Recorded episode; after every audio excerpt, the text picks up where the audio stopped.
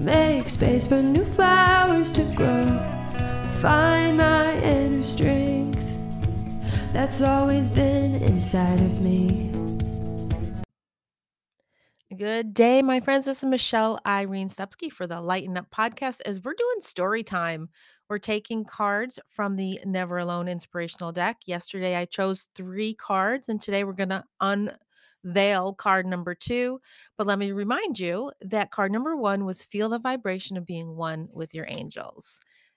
And the second card is Open Your Heart to Receive Loving Gifts from Your Angels when we begin to feel that vibration and we begin to allow ourselves to live in that lightened space of love, we've opened our heart.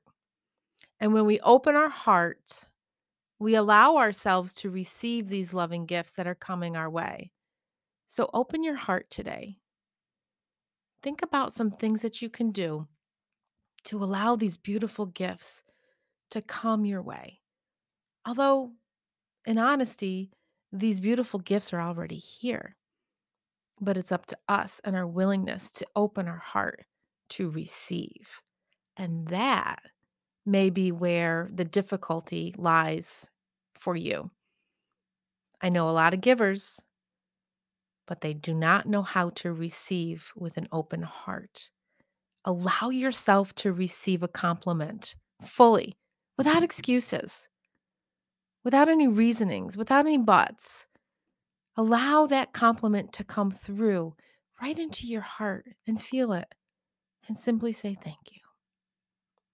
Have a beautiful day. Tomorrow we'll reveal the end of this story with card number three. Have a great day.